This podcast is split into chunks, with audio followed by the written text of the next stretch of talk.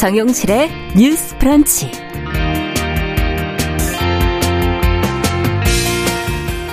안녕하십니까 정용실입니다. 국민 참여 재판에서 성범죄를 다룰 때 무죄율이 높아서 이 성범죄자들이 이 재판을 선호하는 어, 현상이 지금 나타나고 있다고 하는데요. 이 배심원의 어떤 특성이 무죄 판단 경향성을 높이는지에 대한 연구 분석 결과가 최근에 나왔습니다.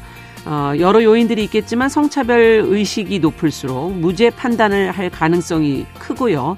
또 성별에 따른 차이도 나타났다고 하는데요. 자, 그 내용을 좀 저희가 자세히 들여다보면서 국민 참여 재판에서 보완해야 될 점 같이 한번 생각해 보겠습니다. 네, 만보를 걷고 10원, 뭐 100원씩 받는 짠테크가 유행이라는 소식 전해드린 적이 있는데 이 대중교통을 타기 위해 걷거나 자전거로 이동한 거리만큼 교통비를 할인해주는 제도가 있어서 요즘 직장인들에게 인기가 많다고 합니다. 앱과 카드가 필요하다는데 어떻게 하는 것인지 또 할인은 얼마나 받게 되는 것인지 잠시 뒤 자세한 내용 살펴보겠습니다. 자, 10월 24일 월요일 정용실의 뉴스 브런치 문을 엽니다.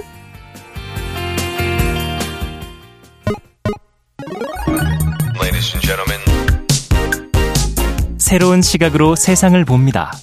정용실의 뉴스 브런치 뉴스픽.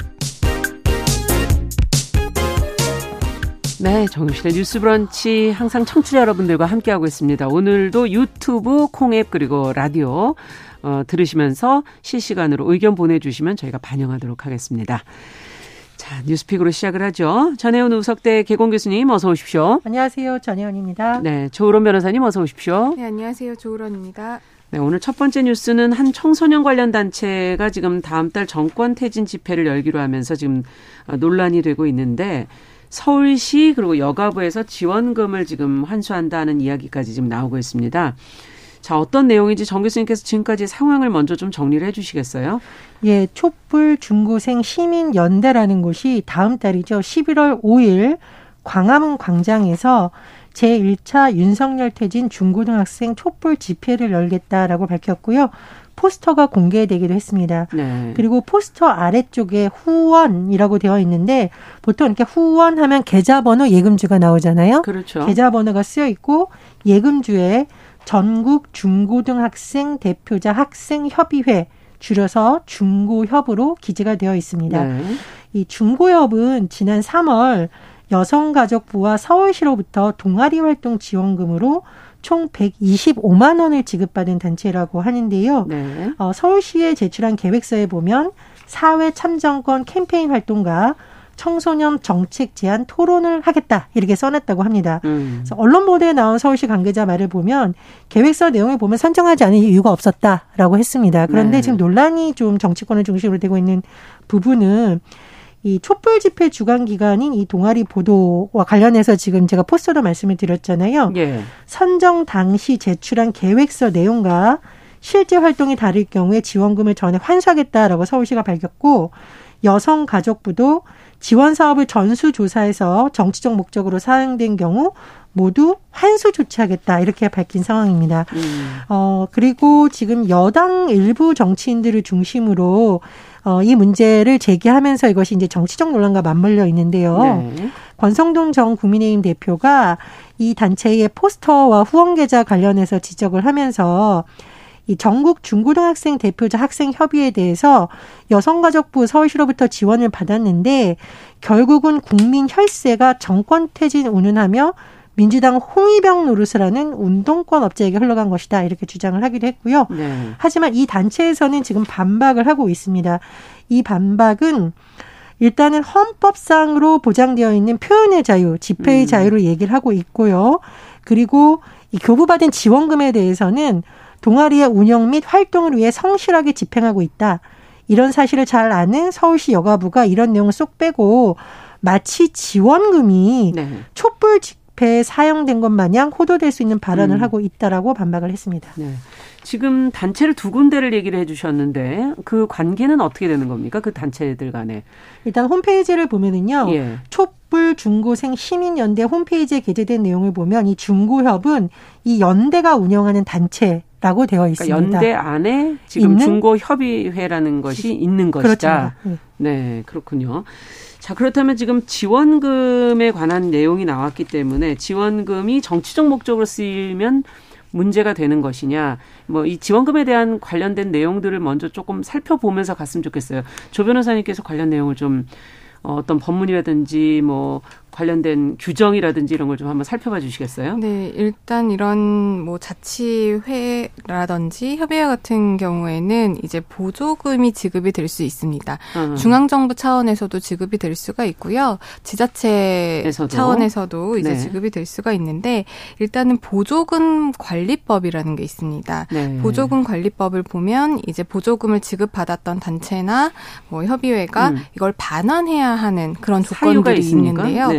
다른 용도로 사용을 했거나 아. 법령을 위반을 했거나 어떤 처분 결정을 위반을 했거나 거짓 신청, 부정 아. 방법으로 아. 수급을 했거나 네. 이런 경우에는 이제 환수 조치를 하도록 되어 있고요. 예. 환수할 때는 이제 이자까지 쳐서 환수를 하도록 되어 있습니다. 더 커지겠군요. 네. 네. 여기서 지금 문제가 삼고 있는 것은 지금 활동 목적 이외에 이 보조금이 사용되었는지 여부가 가장 큰 관건이 될 것 같아요. 음. 그런데 지금 이 협의회 같은 경우에는 활동 목적으로 제출한 계획서를 보면은 네. 사회 참정권 캠페인 학생 입장에서의 정책적인 토론입니다. 네. 그런데 사실상 이 부분에 한해서 보조금을 지급을 했고 예. 다른 활동과 관련해서 특히 지금 음. 문제가 되고 있는 그 촛불 시민연대 음. 활동과 관련 관련해서는 뭐 다른 비용으로 사용을 했다라는 게 나중에 전수조사를 통해서 밝혀지면 사실상 이제 환수와 관련된 문제는 없는 것이죠. 음. 보조금 관련해서는 그런 예산 집행 목적에 사용했다라는 것만 밝혀지게 되면은 네. 어 지금 전액 환수하겠다 이 정도의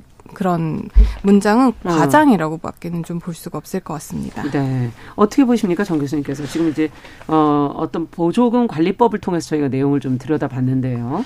일단은 동아리의 활동 계획서에 사회 참정, 참정권 캠페인 활동 청소년 정책 제안 토론이 들어가 있어요. 네. 그런데 이 촛불 중고생 시민연대 대표의 인터뷰를 보면 이렇게 행동에 나서는 이유 중에 하나가 일제고사 부활과 같은 경쟁 교육에 대해서 반대하는 내용이 들어가 있다라고 주장을 하고 있습니다.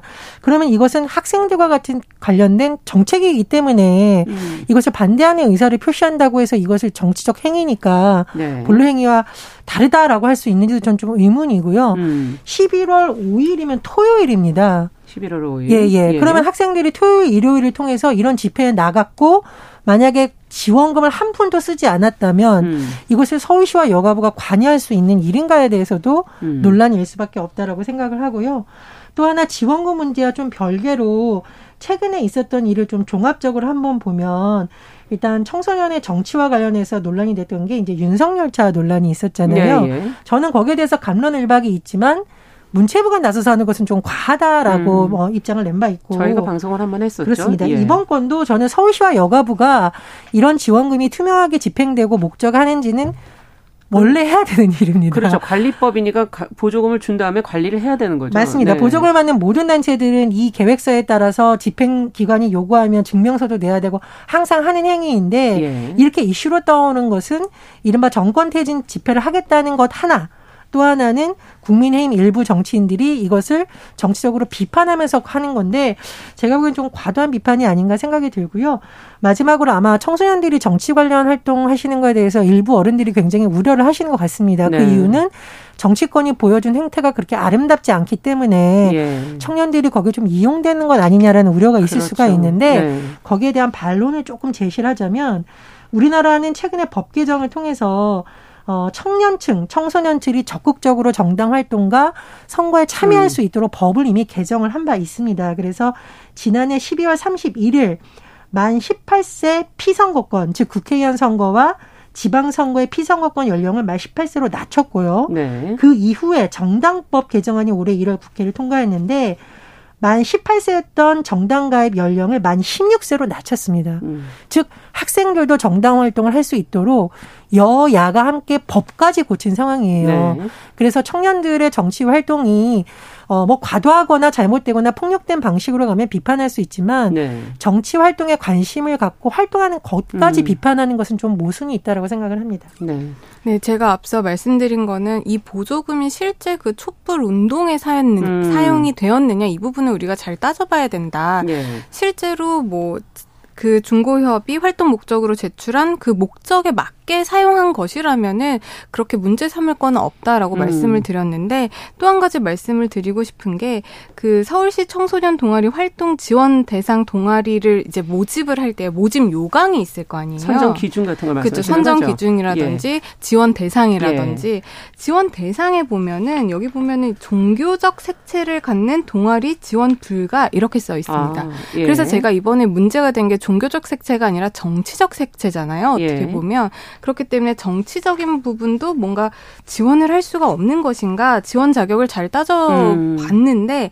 정치적인 부분에 대해서는 제한이 없는 걸로 되어 있어요. 네, 오히려 색채는 안 된다. 네, 오히려 운영 분류 기준에 보면 사회 참여 영역이라고 해서 뭐 민주 시민이라든지 네. 아니면은 뭐 캠페인 그리고 인문사회 영역에서는 뭐 법, 정치 음. 이런 분야에 대해서 지원 사업을 하겠다라고 오히려 적극적으로 그렇군요. 권장하고 있는 상황에서 네. 이런 협의회가 뭐 지원금을 받고 조금 더 적극적인 어떻게 예. 보면은 현 정권에서 조금 거부감이 들 수 있는 방향으로 음. 어떤 활동을 했다라고 해서 이것을 무리하게 비판을 하는 것은 네. 오히려 청소년들의 정치 참여를 제한할 수밖에 없고 어른들이 너무 틀에 가두어서 아이들을 이렇게 보는 편협한 그러네요. 시각이라고밖에 할 수가 없을 것 같고요.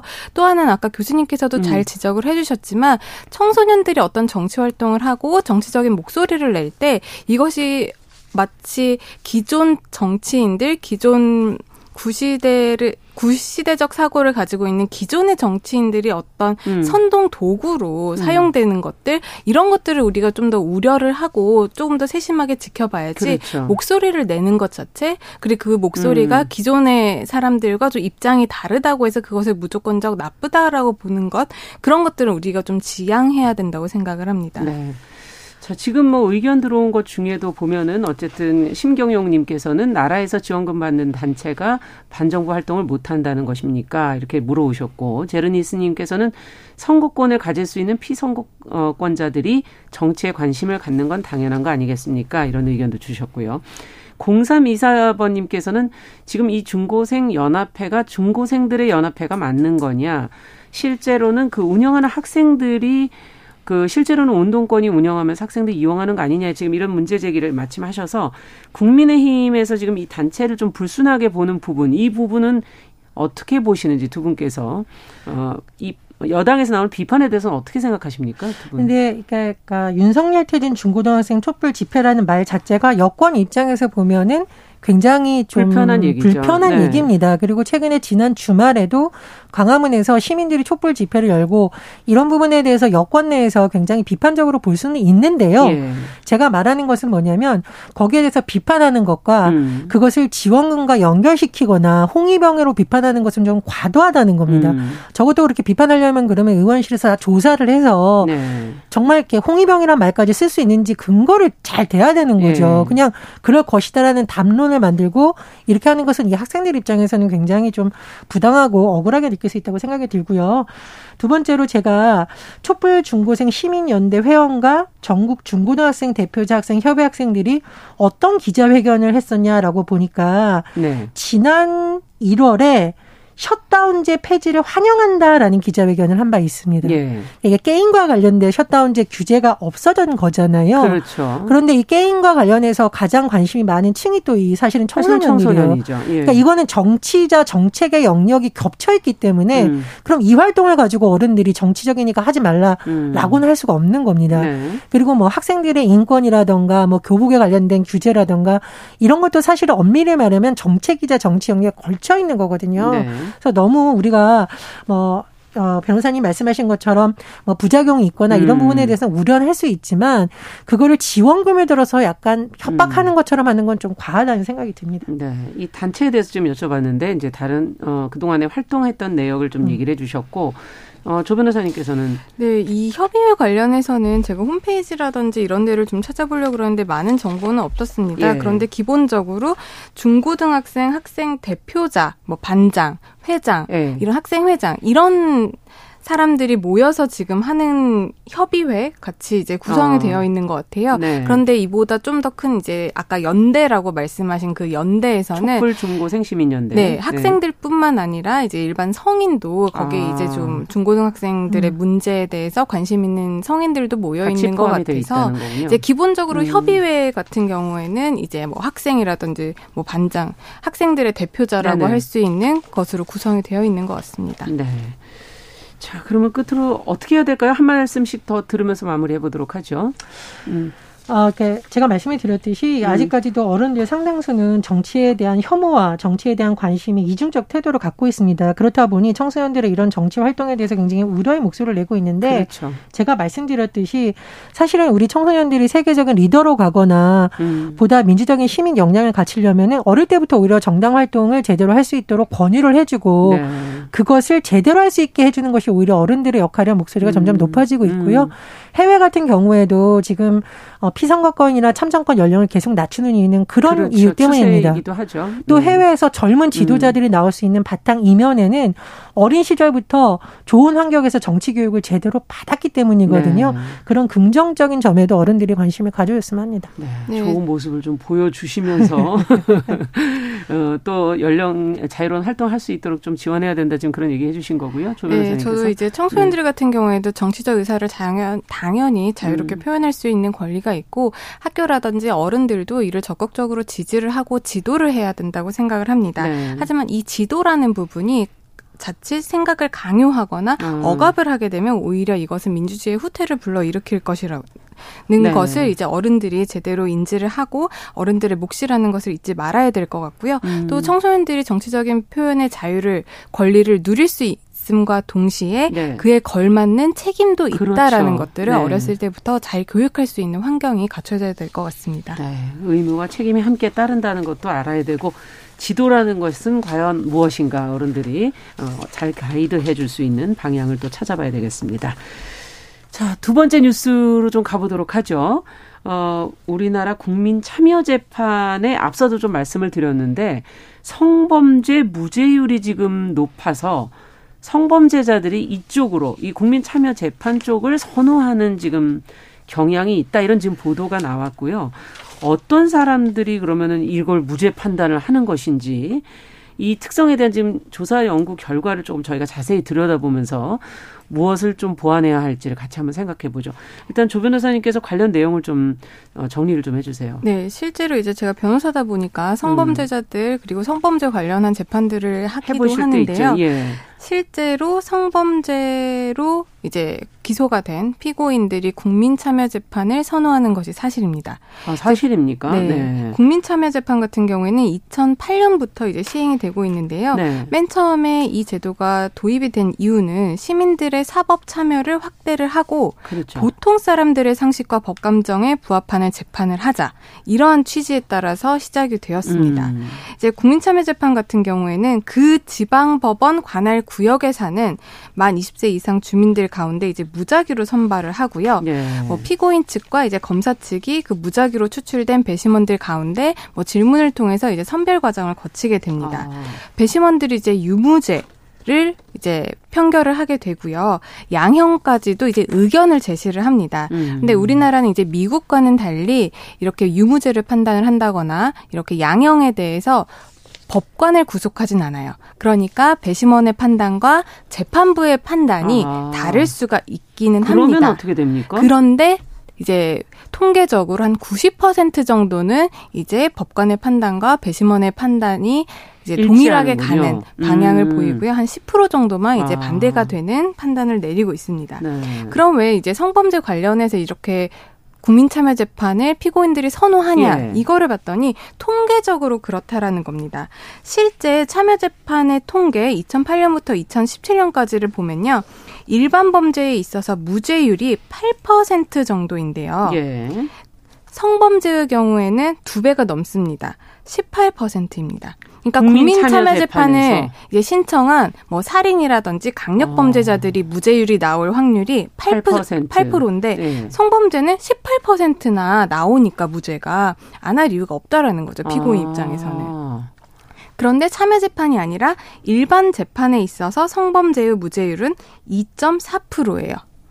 아, 그렇군요. 그러면 일반 재판으로 내가 성범죄 재판을 받는 거랑 참여 재판으로 내가 성범죄 판단을 받는 게 아홉 배나 차이가 나니까 아홉 배의 확률로 내가 무죄를 받을 가능성이 높은 국민 참여 재판을 성범죄의 피고인들이 선택을 하게 되는 거죠. 음. 그렇기 때문에 아 이게 무슨 참여 재판에 있어서 어떤 점들이 작용을 그렇죠. 하길래 이렇게, 이렇게 일반 재판과 참여 재판에서의 문제가 발생을 하는 것일까? 예. 여러 가지 뭐 논문이라든지 보고서들이 나왔었는데 최근에 이제 23일 날 한국 여성 정책 연구원에서 예. 이제 경기대학교에서 하나 제출한 논문을 하나 발표를 했습니다. 어.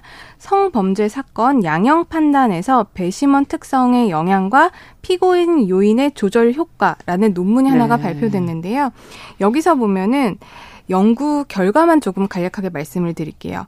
배심원의 성차별 의식이 높을수록 이 성차별 의식이라는 건 정확하게 뭡니까? 성차별 의식이라는 것은 이제 성을 차별하는 그러니까 남성 여성에 대한 다르다. 차별 어 다르다 네. 이런 인식이 높을수록 그리고 피해자 다움이 있어야 한다는 강간 통념 수용도가 높을수록 아. 그러니까 뭐 특히 말하는 성범죄 피해자들은 이래야 된다. 예. 성범죄 피해자들이라면 사회생활 이제 못하고 좀 숨어 지내야 되고 목소리를 적극적으로 아. 내지 못하고 이런 상 어떤 피해자 다음이라는 스테레오타입 고정관념이 네. 높으면 높을수록 그리고 아. 선처 탄원서를 제출하는 경우 이제 피고인을 좀 관대하게 평가하는 경향을 보였다라고 음. 하고요 배심원들이 네. 그리고 배심원들의 성별로 봤을 때는 여성 참여자가 50.9%가 유죄 판단을 내린 반면에 남성 참여자는 31.5%만 유죄 판단을 어. 내렸다라고 합니다. 이것도 성별로도 차이가 있다. 네, 그런데 지금 네. 말씀드린 네. 이렇게 뭐 이런 경향을 보였다라는 거는 실제 사건을 한 것으로 통계를 낸 것은 아니고요. 이 논문을 쓸 때 그 중간관과 관련한 사례를 네. 주고 네. 이 사례를 그 배심원 선정 가능성이 있는 만 20세부터 음. 69세 351명을 대상으로 이제 설문 조사를 시행을 하면서 어떤 범죄에 대한 시나리오를 읽고 이 피고인의 유무죄 판단 그리고 음. 양형 판단에 관한 문화, 문항에 응답하는 식으로 조사를 했다라고 합니다. 네. 지금 조사 결과 내용 중에서 눈에 특 별히 좀더 띄었던 것은 아까 무죄 판단이 어, 법정에서는 2.4% 그러나 이제 국민 참여 재판 쪽에서는 18%라는 9배나 무죄 확률이 높다는 부분이 정말 눈에 띄었고요. 자, 그 외에도 이제 논문 어, 남녀 차이 그다음에 성차별 의식이라든지 피해자 다움에 대한 인식들 이런 것들이 어, 서로 다른 결과를 가져왔다라는 얘기를 해 주셨어요. 자 연구 내용을 보시면서 두 분께서는 어떤 생각을 하셨는지 이 배심원제가 아마 음. 어떤 국민의 사법 참여를 확대한다던가 이런 좋은 취지로 시작이 됐습니다만 성범죄의 네. 특성상 고정관념, 음. 편견이 있는 경우에 굉장히 범죄자에게 오히려 유리한 쪽으로 자꾸 악용되는 거 아니냐는 지적이 나온 점에 굉장히 주목을 해야 된다고 보고요. 예. 제가 예를 한번 들어보겠습니다. 우리가 어떤 회사에 면접을 보러 갔어요. 근데 면접위원들이 쭉 여러 명이 있잖아요. 근데 한 명의 면접위원이 계속 여성 그 면접을 보러 온 사람에게 여잔데 결혼하고 회사 다닐 거예요? 라든가 음. 이 사람의 신체 사이즈를 묻는다든가 음. 계속 어떤 성별에 관한 질문을 한다면 다른 심사위원들이 이 사람의 업무 수행 능력이라던가 음. 업무 계획보다는 계속 그 얘기를 듣게 됩니다. 그리고 네. 자연스럽게 네. 아 뭔가 여성들이 결혼하면 회사를 금방 그는 두는구나 출산이 업무에 방해가 되는구나라는 음. 고정관념을 같이 가게 되거든요. 근데 국민참여 재판을 하다 보니 어떤 문제가 일어나느냐 피고인을 방어하는 측에서 계속 우리 사회에서 가지고 있는 통념을 들어서 예를 들면 음. 왜 그날 신고하지 않았죠? 왜 이틀이나 신고를 안 했어요? 거짓말하는 거 음. 아니에요? 등등으로 공격을 하면서 기존에 가지고 있던 우리 사회 아직은 개선되지 않는 음. 편견과 맞물려서 질문이 나올 때 그렇습니다. 공정하지 네. 않은 재판이 된다라는 문제가 하나점. 음. 두 번째로 피해자에게 고통을 주는 2차 가해가 될 수 있다라는 두 가지가 지금 지적이 되는 것 같습니다. 그렇군요. 그래서 지금 배심원 사전 교육에 대한 부분이라던가 이런 예. 부분이 법률 개정안이나 법원에서 나온다고 하는데요. 그런 그 얘기는 잠시 후에 좀 더 해볼까요? 네. 예. 자, 뉴스 브런치 1부 마치고 잠시 후에 뉴스픽 계속 이어가도록 하겠습니다. 11시 30분부터 일부 지역에서 해당 지역 방송 보내드립니다.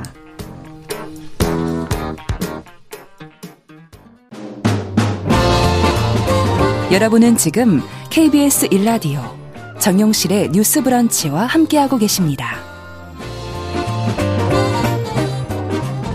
네, 뉴스픽 이어가겠습니다. 지금 앞서 이제 사회적 통념과 관련된 법정 내 질문이 나왔을 때 거기에 대해서 이제 반응을 하게 되는 것들이 이제 문제가 될 수 있고 두 번째가 2차 가해를 하는 경우가 있다. 이 부분 다시 한번 좀 설명해 주시겠어요?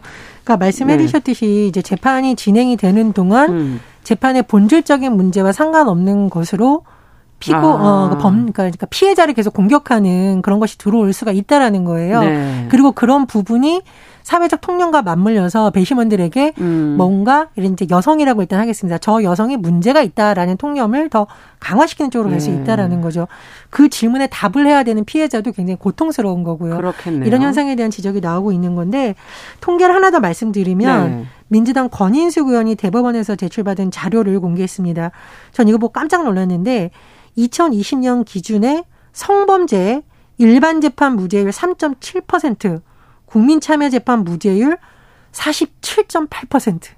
아. 이건 좀 너무한 거 아닙니까? 예, 너무 이러다, 차이가 많이 나는 이러다 보니까 성범죄로 기소된 사람들이 국민참여 재판을 선호하고 음. 일부지만 일부 로펌이 국민참여 재판으로 아. 가자라고 슬로건을 붙여놨다라는 보도까지 나오고 있기 때문에 법을 이렇게 또 이런 제도를 또 이용해서는 안 되지 않습니까? 그렇습니다. 네. 그래서 이 제도의 맹점을 음. 보완할 수 있는 다른 조치가 필요하다는 주장이 나오고 음. 있는 거죠. 네, 교수님께서 네. 이제 일반 범죄의 무죄율보다 이렇게 국민참여 재판으로 갔을 때 무죄율이 훨씬 높다 이렇게 말씀을 네, 해주신 부분은 자료. 통계적으로 네. 맞기는 한데요. 음. 여기에 우리가 또 하나가 이제 들어가 생각을 어. 해봐야 어. 되는 부분은 이제 일반 범죄 같은 경우, 그러니까 일반 재판 같은 경우에는 예. 보통 이제 피고인들이 자백을 하는 부분들이 많습니다. 그러다 보니까 이제 무죄가 나오게 되는 확률이 아. 정말 줄어들게 되는 거고 예. 이제 국민 참여 재판을 신청하는 케이스들을 보면 그 자체가 굉장히 유죄 무죄를 이렇게 좀 어려운. 가리기 어려운 상대방과 음. 서로 다르게 유무죄를 주장하는 치열하게 다투는 케이스들이 많다 보니까 이제 결론적으로 그 유죄 무죄율에 있어서 이렇게 일반 재판과 국민 참여 재판에 이제 무죄율이 차이가 날 수밖에 음. 없는 그런 하나의 특성이 있는데 교수님께서 지적해 주신 대로 국민 참여 재판을 하다 보면 특히 성범죄에 있어서요. 그그 그 피고인 네. 측이 사실상 이제 검사 측보다 노력을 많이 하는 거는 사실입니다. 음. 왜냐하면 이제 일반 검사 같은 경우에는 이제 또 해야 될 일도 많고 하다 네. 보니까 이제 피고인 측이 준비하는 만큼 준비를 못 하는 경우가 실제로도 음. 조금 많아요. 그리고 이제 피고인 측에서는 어떤 전략을 세우냐면 보통 우리가 성범죄 같은 경우에 직접 증거가 있으면 이건 음. 유죄를 판단하기 너무 쉽죠. 근데 성범죄 같은 경우에는 둘만의 공간에서 내밀한 그렇죠. 공간에서 은밀히 행해지는 일이 많기 맞습니다. 때문에 직접 증거가 없고 그러다 보니까 피해자의 진술에 대해 아. 의존을 하게 되는 경우가 많은데 네. 피해자의 진술이 일관되면 이거를 이제 증거 가치를 높게 삼아서 유죄로 판단을 그렇죠. 하고 피해자의 진술이 흔들려 버리면 음. 진술의 신빙성이 없다고 봐서 무죄가 나오는 케이스들이 많습니다. 그런데 여기 여기에서 국민참여재판의 피고인 측의 변호인들이 이 진술의 신빙성을 굉장히 흔들려는 노력을 많이 합니다. 그렇겠어요. 사실상 예. 피해자들이 재판까지 와서 진술을 할 때는 이미 사건 이 벌어난 일자와는 굉장히 좀먼 훗날 하게 되는 거죠. 맞습니다. 네. 제가 지금 하고 있는 케이스 같은 경우에도 신고는 1년 전, 2년 전에 했는데 이제야 이제 재판이 아, 열리고 있는 경우들이 그렇군요. 많거든요. 그런 과정에 피해자 신문, 증인 신문을 하는 과정에 있어서 진술이 조금 다를 수밖에 없거든요. 그렇죠. 그런데 이러한 면을 집요하게 파고들다 보면 배심원들 입장에서 네, 법관들이야 다른 증거들도 음, 음. 보고 충분히 전문적인 트레이닝을 받았으니까 그걸 좀 분별할 능력이 있겠지만은 일반인들 관점에서는 어 피해자 진술이 흔들리네. 그러네요. 아 그럼 이거 진술의 신빙성 탄핵할 수 있는 거야? 거 아니? 이렇게 음. 또 판단이 될 수가 있고요. 알겠습니다. 그러다 보면 여러 가지 면에 있어서 배심원들은 일반 법관보다는 전문적인 네. 지식이 부족하고 형사 절차, 특히 성범죄의 구체성, 특이성을 음. 볼수 있는 그러한 교육이 좀 덜 돼 있기 때문에 피고인에게 유리하게 되는 결정들이 많이 나온다는 네. 것이죠. 정 교수님께 좀 끝으로 여쭤보죠. 그럼 어떤 좀 보완이 필요하다고 보세요? 그러니까 해외 같은 경우에는 음. 이 배심원 지침 제도를 만들어서 음. 배심원들이 이런 판단을 하게 되는 여러 가지 뭐 성인지 아. 감성에 대한 부분이라던가 그럼 강간이라는 용어는 구체적으로 무엇인가 그렇죠. 또 그루밍이란 건 무엇인가에 대해서 보다 명을 좀 시키는군요. 그렇습니다. 그런 예. 것이 필요하다라고 하는데요. 그런 부분에 보완이 있어야 될 것 같고 참고로 예. 사법정책연구원에서 성폭력 범죄의 특수성과 국민참여 재판에서의 배심원 지침에 관한 연구 보고서가 공개가 됐는데요. 네. 현직 판사가 쓴 내용입니다. 음. 그래서 배심원의 판단에 성 고정관념이 반영된 결과 사례 분석을 한 것이 있거든요. 아. 그런 부분 많이 참고해서 좀 보완이 됐으면 합니다. 네, 끝으로 한 말씀만 하고 마무리하죠. 네, 일단 음. 배심원 선정 과정 그리고 배심원들을 어떻게 교육시킬 것인가 이 부분에 대한 노력과 검토가 음. 가장 많이 필요하다고 생각을 합니다. 네, 두 분 다 배심원 대상의 교육 문제를 짚어주셨습니다. 자, 뉴스픽 오늘 얘기는 여기까지 하도록 하죠. 조으론 변호사, 전혜영 교수 수고하셨습니다. 감사합니다. 감사합니다. 남성의 입장에서 여성의 입장을 이해하는 그래서 사실 이 역지사지의 태도가 한국 사회로 지금 필요한 것이 아닌가. 그 어떤 사람들은 삼루에서 태어났으면서 자신이 삼루타를 친 것처럼 생각하며 살아간다라는 음. 말이 있어요. 해충이다, 이충이다 이거는 네. 순전히 사람의 아. 그 잣대로 이야기를 하는 거예요. 음. 곤충이 우리 사람보다 몇억 년 먼저 지구에 나왔거든요. 세상을 보는 따뜻한 시선. 정용실의 뉴스 브런치. 네, 정영실의 뉴스 브런치 듣고 계신 지금 시각 11시 36분입니다. 이번엔 뉴스 속에 알아두면 좋은 정보들 저희가 귀에 쏙 들어오게 전해드리고 있습니다. 뉴스 속 시선 뉴스에 박진아 기자 자리해 주셨어요. 어서 오세요. 안녕하세요. 오늘은 뭐부터 좀 살펴볼까요? 네, 오늘은 실내 마스크 해제 검토에 대한 내용인데요. 아. 네, 정부가 실내 마스크 착용 의무화 대상을 축소하는 방안을 놓고 전문가 의견을 수렴 중이다 이렇게 좀 밝혔습니다. 음. 그래서 어떤 내용을 좀 검토 중인지 해외 사회는 어떤지 시민들의 반응까지 살짝 살펴, 살펴봤는데요. 네. 우선 검토 내용은요. 조기용 보건복지부 장관이 현재 실내 마스크 착용 의무를 대중교통 등의 이런 특정 장소에만 적용하는 방안을 검토하겠다. 아. 이렇게 밝혔는데 이게 보건당국 수장이 이렇게 장소에 따라 차별화할 수 있다고 밝힌 게 처음이어서 조금 예. 이목이 집중됩니다. 그러네요. 그 적용 범위 지역으로 거론되는 곳은 의료기관, 대중교통, 사회복지시설 등 장소를 좀 구분해서 해외 사례도 감안해서 이렇게 좀 살펴보겠다 이렇게 전했습니다. 네, 해외 사례를 조금 더 알아보죠. 현재 어떤 상황인가요? 네, 우선 질병관리청에 따르면요. 지난달 20일 기준 경제협력개발기구 OECD 회원국 중에 주요 21개국 중에 모든 실내에서 마스크를 의무적으로 착용하는 나라는 유일하게 우리나라뿐이었습니다. 음. 우리나라랑 그동안 비슷한 나라가 칠레가 좀 있었는데요. 네. 칠레가 모든 실내 착용 의무였는데 이달 1일부터 실내 입장을 좀 제한을 하면서 어. 칠레 같은 경우도 실내 마스크 착용이 좀 해제가 된 상황입니다. 그러면 이제 거의 유일해지는 거네요. 네, 맞습니다. 네. 그렇고 뭐 그 포르투갈이나 폴란드, 음. 이스라엘, 뉴, 질랜드 등은 대중교통에서 마스크 쓰지 않아도 되고요. 어. 이탈리아와 말레이시아는 사회복지 시설에서도 마스크 착용 의무화가 적용되지 않는 그런 상황입니다. 아, 그렇군요. 사실 사회복지 시설이 약간 이제 고위험군이라고 네. 저희는 이제 칭하는 그런 분들이 많으신 건데 자, 어쨌든 현재 또 독감이 유행이라는 보도가 있어서 뭐 트윈데믹 네. 이런 얘기도 전에 한번 해주셨었잖아요. 맞습니다. 그럼 어떻게 이거는 또 해결해야 될까요? 바로 이 부분 때문에 예. 당장 실내 마스크 해제 검토가 조금 조심스럽지 않냐라는 의견인데요. 네. 아무래도 전문가들 사이에선 국민들의 면역이 떨어지는 12월 초에 음. 코로나19 재유행 가능성까지 엿보고 있습니다. 아. 그래서 정부가 실내 마스크 의무를 해제할지 좀 미지수이고 아직까지 예. 이 부분을 가장 가장 많이 검토하고 있는 상황이라고 합니다. 네. 이것에 대해서 시민들도 좀 다양한 의견인데요. 많은 부분에서 사실 일상 회복이 이루어진 만큼 아무래도 자율에 좀 맡겨야 된다 이런 음. 의견이 있는 반면 특정 장소에서 말을 많이 하는 경우 또 이런 환경에서 일하시는 분들 같은 경우는 그래도 아직 조심해야 되지 않냐. 네, 이런 음. 의견들이 있었습니다. 네. 자, 다음 소식 뭐 청취자 여러분 지갑 사정에 도움이 되는 정보라는데 귀를 쫑긋하고 들으셔야 되겠네요. 네, 네. 알뜰 교통 카드 내용인데요. 아. 이 카드는 대중교통을 이용하기 위해 걷거나 자동 자전거로 이동한 거리만큼 마일리지를 적립해 주는 카드입니다. 음. 알뜰 교통 카드 사용하기 위해서는요. 일단 카드를 신청을 해야겠죠. 그렇죠. 그러려면 알뜰 교통 카드 홈페이지에 들어가셔서요. 신용카드나 체크카드나 선불카드 중에서 골라서 신청을 할 수가 있습니다. 네.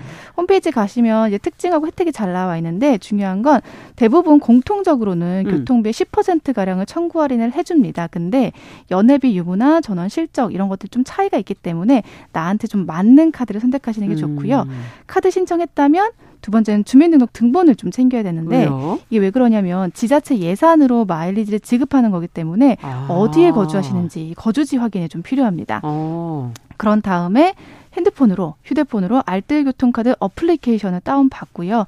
그곳에 알뜰교통 카드 번호를 입력하고 주민등록 등본을 인증을 음. 하면 됩니다. 그래서 카드를 발급 받게 되면 어떻게 되면 어떻게 사용하면 되는 겁니까? 네, 일단 이 실물 음. 카드와 교통 앱을 반드시 함께 사용해야 되는 게 어. 가장 중요한데 네. 일단 집에서 딱 출발하실 때요. 알뜰 교통카드 어플리케이션을 열고 예. 출발 버튼을 누릅니다. 어. 그래야지만 내가 걸어가거나 자전거를 타는 것까지 계산이 된다는 거군요. 네, 맞습니다. 네. 그렇게 해서 알뜰 교통카드로 찍어서 이제 대중교통을 타고 최종 정거장에서 내려서 직장에 도착한 뒤에 혹은 집에 도착한 뒤에 앱에 다시 도착 버튼을 누르면 끝입니다. 음. 이렇게 하면 자동으로 그 걷거나 자전거를 탄 거리가 합산이 되기 때문에 마일리지로 적립이 되는 거거든요. 그렇군요.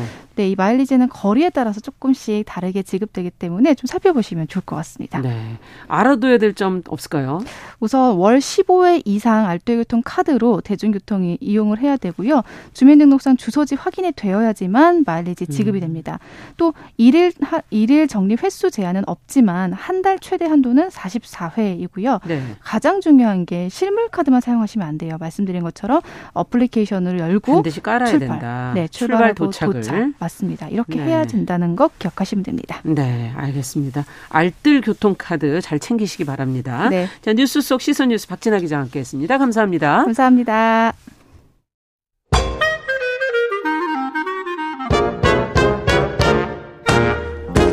모두가 행복한 미래 정용실의 뉴스 브런치.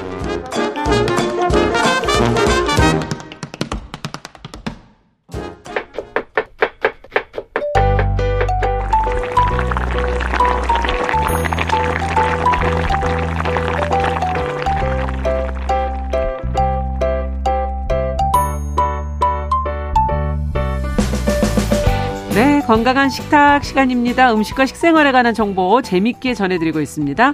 홍신의 요리연구가 잘해주셨습니다. 어서 오세요. 네, 안녕하세요. 오늘은 달콤한 주제를 잡으셨어요. 마카롱 맞습니다. 얘기를 해보자고. 네, 네. 뭐 제가 아주 저의 소원 중에 하나가 어.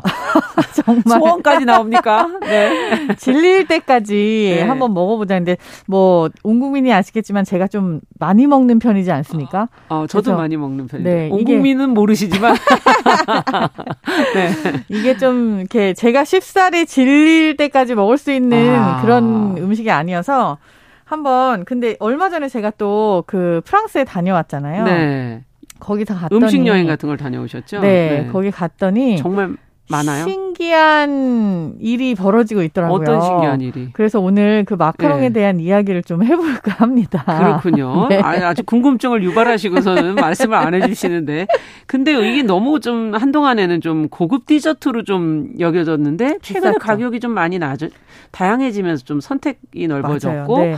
맞아요. 이게 디저트 시장에서는 지금 좀, 어, 꽤 많지 않습니까? 뭐, 자리를 잡았다고 네. 한 상태고요. 어, 마카롱이라고 하면 제일 먼저 생각나는 게뭐 음. 여러 가지가 있겠지만 저 같은 경우 되게 충격적인 게 800원 마카롱 뭐 이런 것들이 아, 있었어요. 요즘에 가격들이 정말 좋아진 그쵸? 게뭐 많더라고요. 뭐 대형 마카롱인데 이거를 이제 뚱카롱이라고 얘기를 하죠. 뚱카롱. 근데 아. 주 크게 창문에다 써붙이고 800원, 네. 뚱카롱 음. 이렇게 쓴 가게들도 굉장히 많이 눈에 아. 띄었었거든요.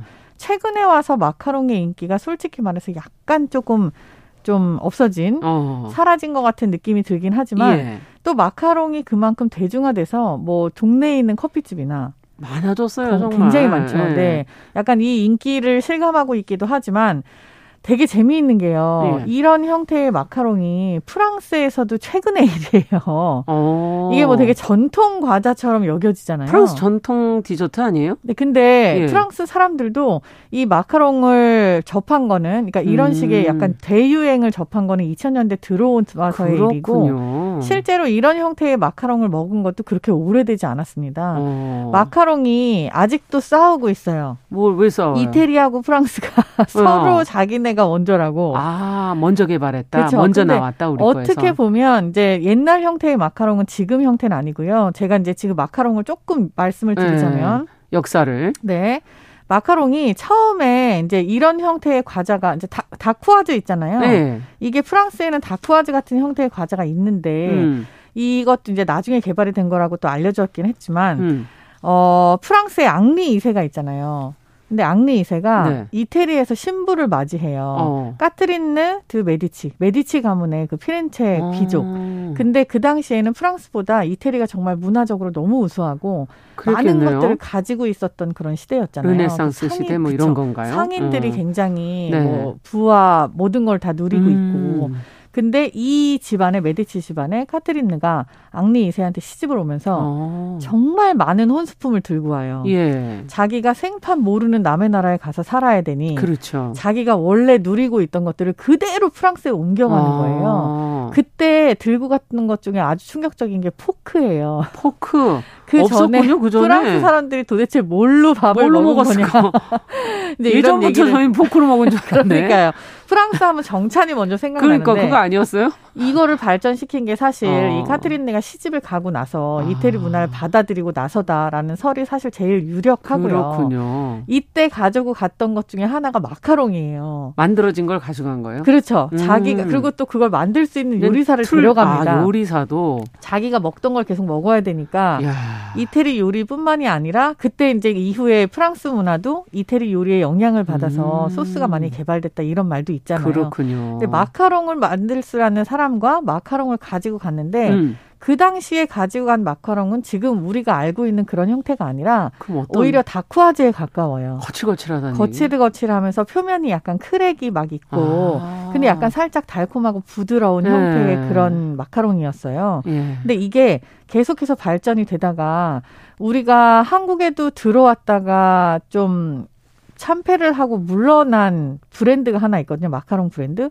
해외에 나가면 모두 다 열광하는 라디땡이라는 브랜드가 있어요. 어. 근데 그 브랜드를 만든 사람이 예. 지금 현재 이 마카롱의 형태를 완성을 해요. 아. 이게 1800년대 후반 완전 후반기의 일이거든요. 그러니까 이게 역사가 좀 있었군요. 그렇죠. 이제 네. 그 형태가 사실 그 당시에는 그렇게 크게 환영을 받지 음. 못하고 너무 만들기가 복잡하고 그 로스가 많다고 저희는 얘기를 하는데 네. 10개를 만들면 5개만 완성품이 되는 정도인 거예요. 어, 이건 뭐 원래 뭐 달걀 흰자로 그쵸? 만든다고 그러긴 달걀 하던데. 흰자에 이제 아몬드 가루도 넣고 어. 그리고 이게 이제 두 가지로 나눠져 있잖아요. 겉에는 매끈한데 안에는 폭신함과 그렇죠. 쫀득한 필, 그 coque가 있고 예. 그리고 안에 들어가는 크림 형태의 filling이 있고 예. 이렇게 두 개로 나눠져 있어서 맞아요. 3단으로 되어 있는 샌드위치 형태인데 음. 이게 완성이 되는 게 라디땡이에요. 음. 그래서 지금도 프랑스에 가면은 그 어떠한 계열의 마카롱이다라는 거를 어. 표시를 하고 판매를 하는 것들도 그렇군요. 있어요.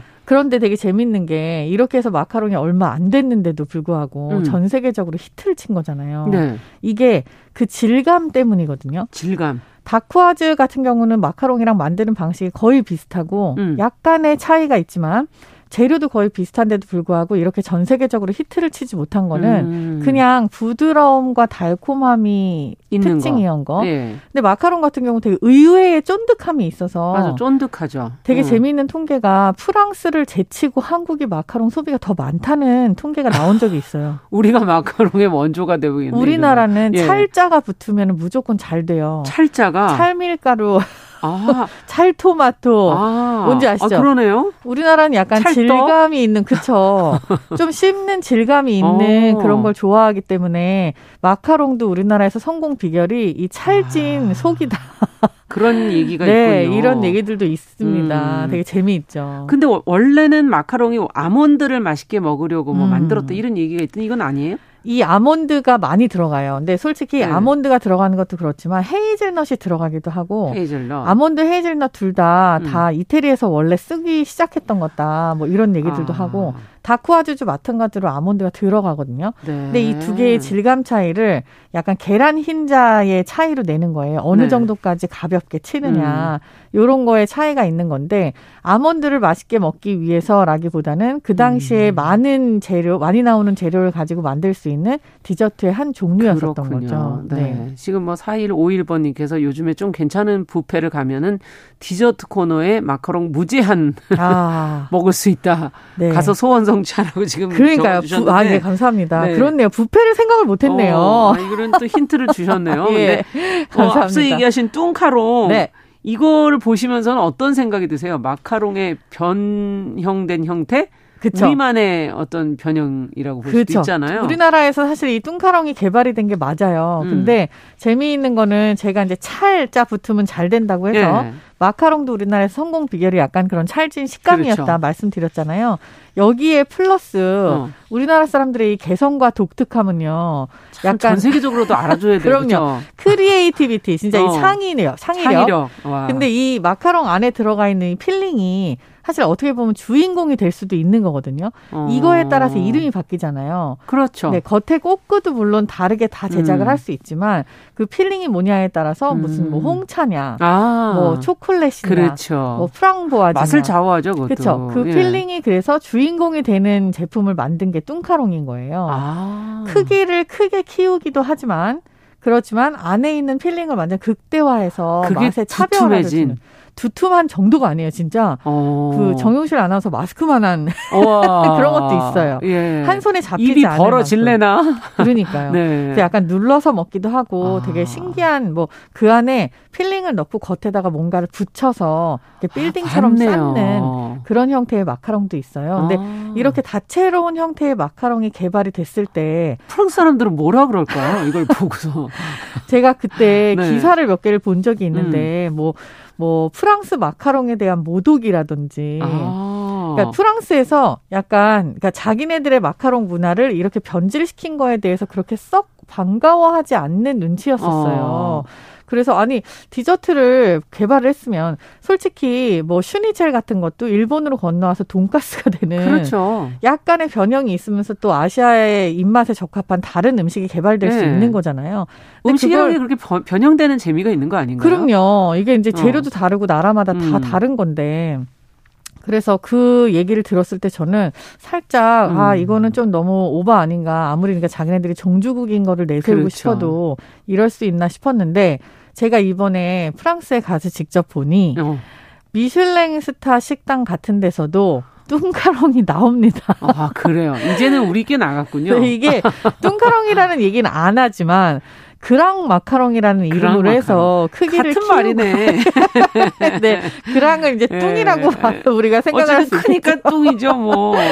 grand macaron이라고 해서 음. 그 안에 있는 filling을 굉장히 아. 다채롭게 셰프의 스타일대로 개발을 하고 그리고 겉에 있는 coque도 네, 많이 키우고 그쵸. 그렇게 해서 소스를 여러 가지를 만들어서 약간 자기만의 새로운 마카롱을 개발을 음. 하는 걸로 하더라고요. 저는 근데 이건 이해가 돼요. 우리의 경우는 음. 그렇게 마카롱이 좀한 개를 먹으면 작아요. 아. 먹고 났을 때 느낌이 뭔가 아쉬워요. 오죽하면 그래서 제가 이거 계속 먹고 싶겠습니까? 우리 식성에 맞춰서 좀 이렇게 두툼하게 예? 거기에 맞아요. 또 이렇게 마음을 담아서 맞아요. 만든 게 아닐까 이런 생각이 드는데 어떻게 보세요? 그리고 우리나라는 네. 재료도 좋은 게 많잖아요. 이게 네. 사시사철 다 다른 재료가 나오도록 그 재료들을 또 굉장히 다양하게 사용할 줄 아는 요리사들이 많단 말이에요. 음. 그렇다 보니까 이런 마카롱이 다양하게 개발이 될 수밖에 없는 입지였던 거죠. 그러네요. 네. 요즘에 또 크림을 듬뿍 채운 도 너츠가 또 유행이더라고요. 이런 맞습니다. 것도 갑자기 이 뚱카롱 얘기하다 보니까 둘 다 약간 통통하니. 네, 도너츠의 네. 유행은 솔직히 마카롱보다 훨씬 조금 뭐 앞서거니 뒤서거니 음, 했어요. 근데 음. 좀 다른 문제긴 합니다만 뭐 빵도 팥빵도 음. 마찬가지잖아요. 안에 팥이 얼만큼 들었냐. 음. 김밥도 밥이 얇고 안에 속이 얼만큼 그렇죠. 들었냐. 약간 이렇게 우리나라는 필링의 다양성을 좀 제, 중요하게 생각하는 사람들이 많은 것 같아요. 예. 그래서 그렇게 다양한 제품들이 개발이 되지 않았나 싶어요. 도너츠도 마찬가지고요. 그러네요. 네. 자, 4081번님께서 7년 전 카페에서 일을 하셨는데, 음. 파티셰 분이 많은 마카롱을 구웠던 기억이 있고, 그, 그 이후 지금 마카롱이 유행이 됐다. 아. 네, 섬세한 작업을 요하는 일이다. 그럼요. 예, 많이 그 굽기에 실패를 많이 했었다. 그렇죠. 예, 그 이게 진짜 수율이 안 나온다는 말씀 을 제가 음. 드리지 않았습니까? 그래서 약간 비싸다 싶어요. 그 작은 거 진짜 뭐 조그만 동전만한 거 하나가 몇천 원씩 하니까. 지금 그 질문도 들어왔어요. 네. 1474번님께서 왜 모두 작은데 비싸냐 아, 가격이. 아, 정말 이 공정 네. 과정을 네. 말씀드리면은 지금 시간이 없으니까 그렇지만 어. 뭐 손이 많이 가는 것뿐만이 아. 아니라 실패율이 되게 높고요. 그리고 정말 잘 만드는 사람들은 이거에 뭐 혼신의 힘을 다한다고 할까? 음. 그 삐에르 에르메라는 요리사가 있어요. 근데 그분이 만드는 마카롱도 어떤 획을 하나 근게 음. 그었거든요.